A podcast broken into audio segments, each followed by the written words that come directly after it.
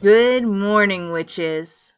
This is The Witch Daily Show, coming to you from New Orleans, with host Tanya Brown. Our episodes span about 20 minutes long to give you just a little pop of magic. So, tune in, take a deep breath, and enjoy.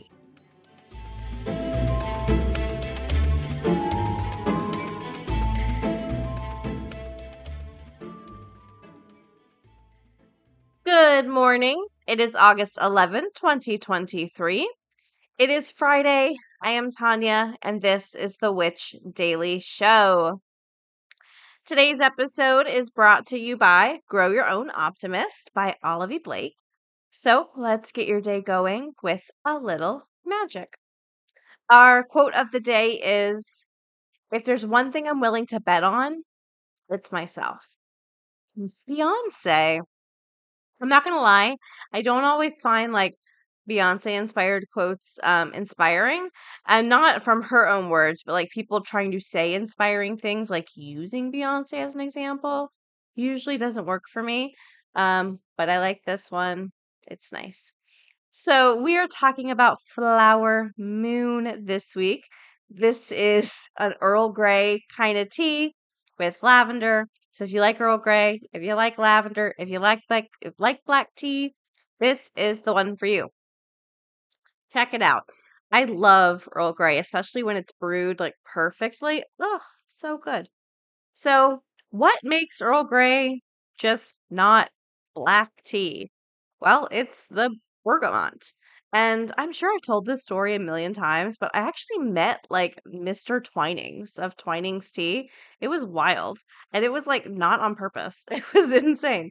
But whenever I think of Earl Grey, I think of Twinings Tea for some reason. But it's the bergamot that makes Earl Grey, Earl Grey. So what is bergamot? So if you've had Earl Grey, you've tasted bergamot. It comes from the citrus bergamia plants, a fruit tree believed to be native to the Mediterranean region. And this comes to us from WebMD.com. So a blend of sour orange and lemon is pretty much bergamot. It's if orange and lemon had a little baby. So, and I love both those things. So I'm a big fan of bergamot. So are there health benefits? Well, there's health benefits to oranges and lemons, so there's got to be bergamot. According to WebMD, it can help reduce cholesterol, and this basically is from studies that showed an overall reduction in bad cholesterol and an increase in good cholesterol. It is said to help with depression. That's not surprising. Citrus tends to be good with that. Studies have shown that the aromatherapy, including bergamot, can help with depression. Easing joint pain. Scientists have found that bergamot might protect joints in people taking aromatase inhibitors as part of a cancer treatment, but they do need to do more research on that. And some believe it can help with schizophrenia. So there are actually some mild side effects. Some people experience side effects like dizziness, muscle cramps, and heartburn when they take bergamot with food. I'm guessing the oil. And then blood sugar issues. Bergamot may cause your blood sugar to drop. So if you have diabetes, your blood pressure sugar might reach unsafe levels, but it's just important to consider this. And they're really talking supplements, a lot of bergamot. I don't think they're talking the little bit you get in tea or from eating an orange. I think when we take supplements, we're taking such a large dosage of these things that it can sometimes cause problems.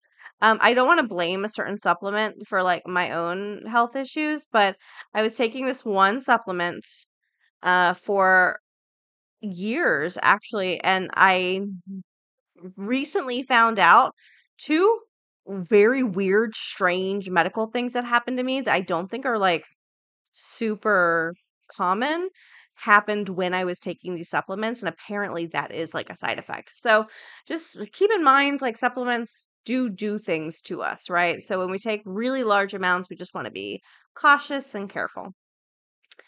All right. So, moving into some headlines, this one looks fascinating.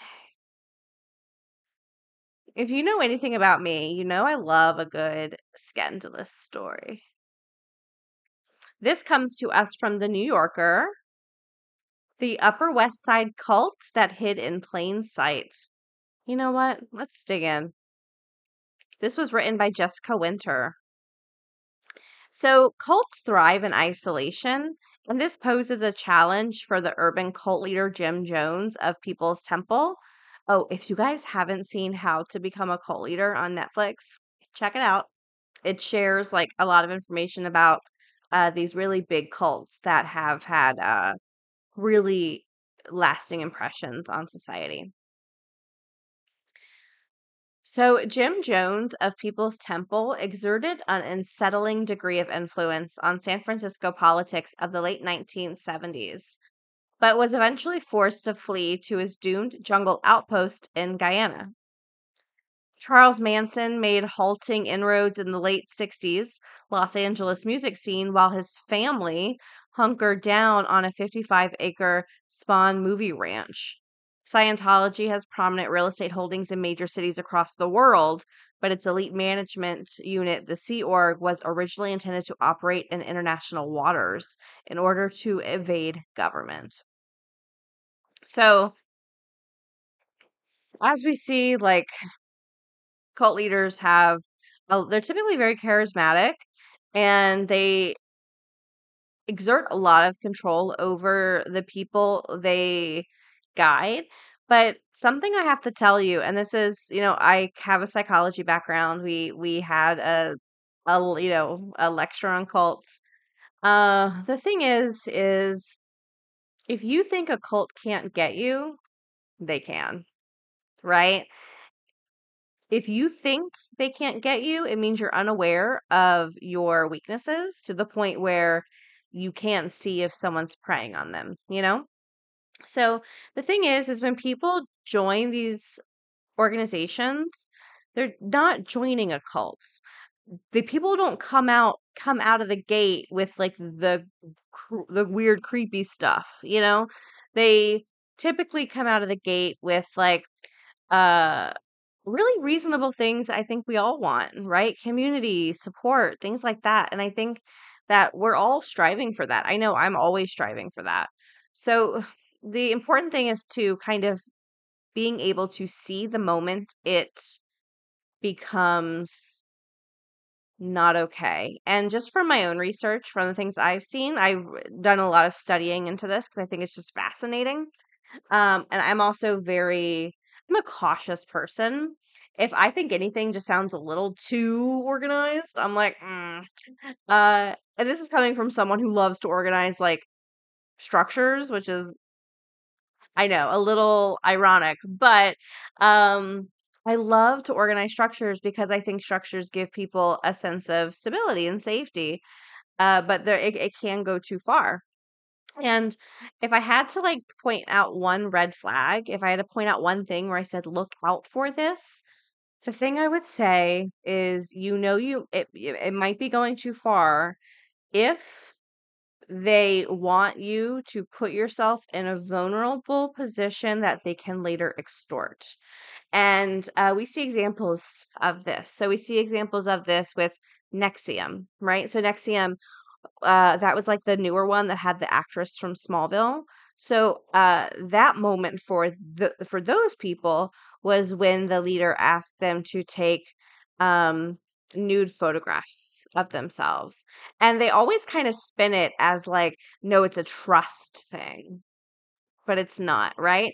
And I think for Scientology, they do the same things. They'll have the members share like the most horrible things they've ever done and thought, and then they record it so they can use it later. So if I had to, just from all my years of like looking into this research, the very tiny bit of education I have on this, I would say if I had to pinpoint a moment, like a group or coven or club or anything is going too far is the moment they ask for something that can almost be used as like collateral damage against you.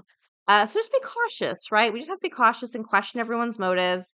And, and it's, there you go.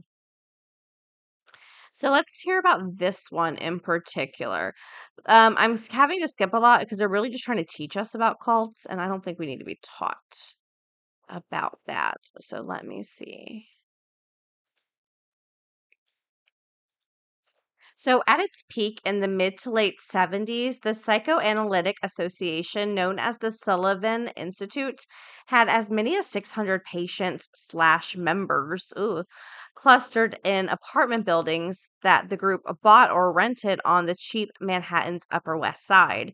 They also ran an experimental theater troupe called the Fourth Wall on the Lower East Side.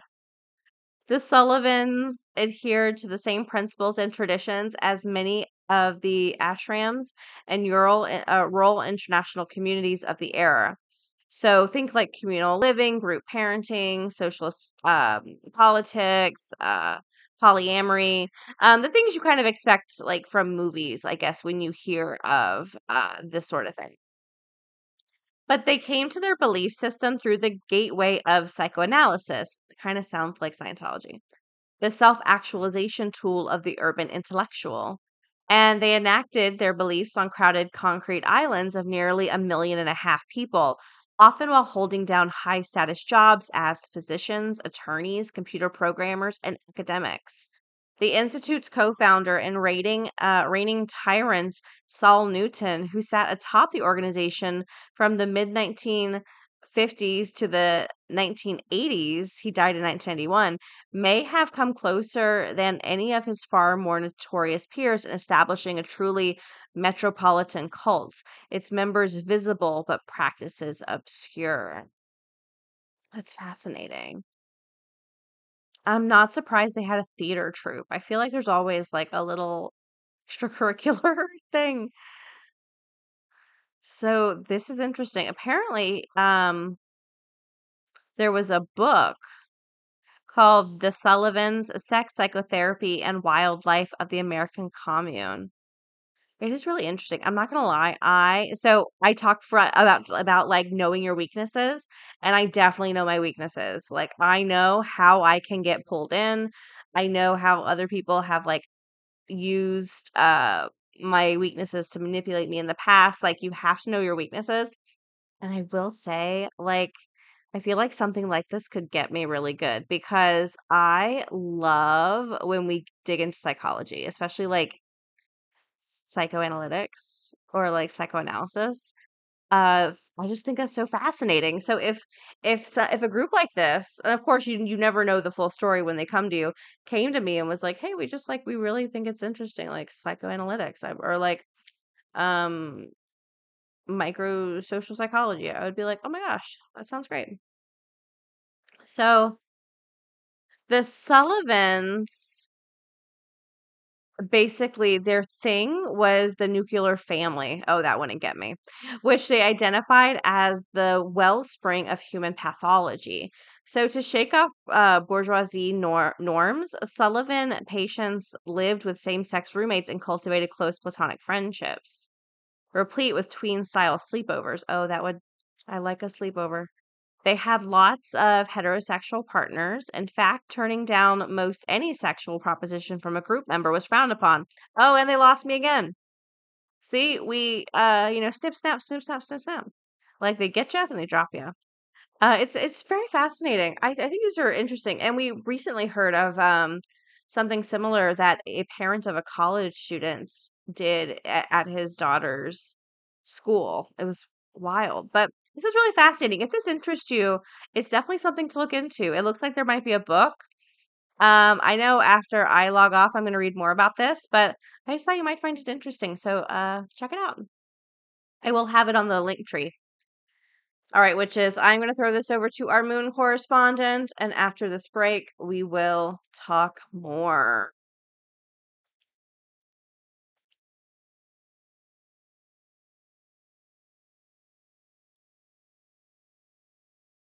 Hello to all of my astro friends. This is Serendipity, the Chicago astrologer, coming at you with your daily moon mantra for Friday, August 11th. The waning crescent moon moves from chatty Gemini to moody Cancer today. Here, the moon squares Neptune. Neptune and Mars are in opposition, and the square to the moon pulls this opposition into a T-square. This T-square is mutable in nature, and it'll be hard to pin down a solution. Mars's pace has already been slowed by his transit through careful Virgo, but the opposition to Neptune is making it very difficult for Mars to see where he's going or what his next move needs to be. If you're feeling a little lost with this energy at play, just know that you're not alone. This aspect can make it hard to see your feet in front of you, much less the goalposts that you're trying to get to. The best thing to do during this transit is to trust your intuition to guide you. Neptune works much better when you rely on your sixth sense.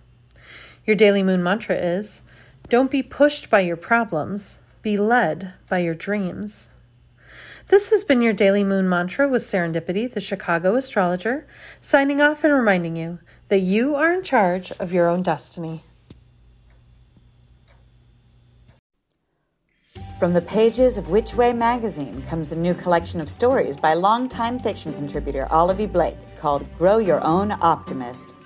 Featuring a never-before-seen short story, Grow Your Own Optimist is often romantic, occasionally satirical, and always unexpected.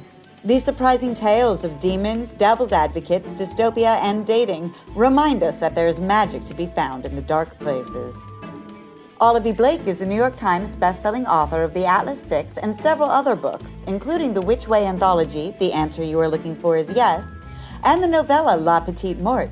She lives in Los Angeles with her husband, Goblin Prince Toddler, and Rescue Pitbull. Find the new anthology series, Grow Your Own Optimist by Olivie Blake, wherever books are sold. All right, we are back. So, it is Friday, and I've really enjoyed the Encyclopedia game. I've gotten absolutely no feedback on it, so I don't know if other people enjoy it, but I have a nice time.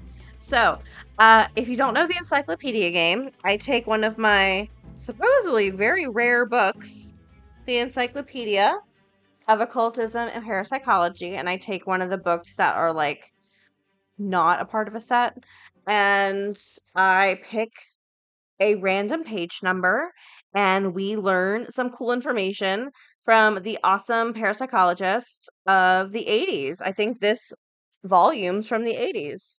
I think that's so fun. So we're going to random number generate it between about 400 pages. Oh gosh, this is like pages long. What's this one? Oh my gosh, this is recorded instances of possession, and it is pages long. So I'm going to pick one in here the best I can. Oh, these are all just firsthand accounts. Oh, here we go. I found one. Woof. This is just pages and pages and pages of quotations about possession. Here we go. Quote, Anton Laquette, Knight of the Order of the Fleece, of high repute throughout Flanders, and Privy Councillor of Brabant, had married in Burges, and his wife soon after their nuptials began to show the torments of an evil spirit, so much so that at times, even in company, she was suddenly taken up and dragged through rooms and thrown from one corner to another. Despite the efforts of those around to restrain and hold her, she was little conscious of her bodily welfare while in this frenzy, and it was the general opinion that her condition had been induced by a former lover of her young and light-hearted husband. Scandal. Scandal. Meanwhile, she became pregnant without a cesarean in the evil torment, and the time of her delivery being at hand, the only woman present was sent for the midwife, but instead she came in and herself acted as midwife, which disturbed the invalid so much that she fainted. Whoa. She found on recovering that she had been delivered, yet to the astonishment of both, there was no sign of a child. The next day on wakening, she found a child in swaddling clothes in the bed, and she nursed it a couple of times. Falling asleep shortly afterwards, the child was taken from her side, and she was never seen again. It was reported that notes with the hallmark of magic had been found inside the door. That is spooky. Wow, that's spooky. That's a lot. That's like possession / Rosemary's Baby / Changelings, maybe. That was interesting. I might have to find out more information on that. And elaborate. I've been making fun little TikToks based off like the little stories we've been finding in these, and I want to see if I can find more on this and expand on it. But that was interesting. All right, witches. I think we're wrapping up this episode of The Witch Daily Show. So I want to give some shout outs. First, let's see. To listener Nessa. Nessa, you wicked, luminous unicorn nurse. Emily Cresswell, you pretty bedazzled gazelle. Callisto Lowry, you celestial smashing oracle. And finally, Allison DeCoste, you dapper, tenacious kitten. Thank you for so much being Patreon supporters. I very much appreciate it. So, before we leave, let me see if I have any housekeeping. Yes. So if you are on the Patreon tier where you get a little postcard, that is going out soon. So you can look out for that. And we do have a card pull today. Our card is the 9 of Pentacles from the Buffy Tarot. Let's see. You are closing out the cash register and doing a little dance of capitalist superiority. Now it's time to treat yourself to something you've been longing for. The 9 of Pentacles bodes well for travel, investments, and little luxuries to remind you why you work so hard. Don't neglect planning for your future. This card is one of independence and encouraging you to take care of yourself in the long and short term. All right, witches, that is all I've got for you today. Don't forget any books, decks, headlines, sources. Anything we reference today can be found in the podcast episode description or witchpod.com. And we will talk again next week. All right. Bye. Witches, we hope you have a wonderful day, full of joy and gentleness and confidence. Links for this week's episodes, our website, Patreon, along with a free daily card pull can be found at witchpod.com. One stop for everything we talk about. Now, take one more deep breath and have a great day.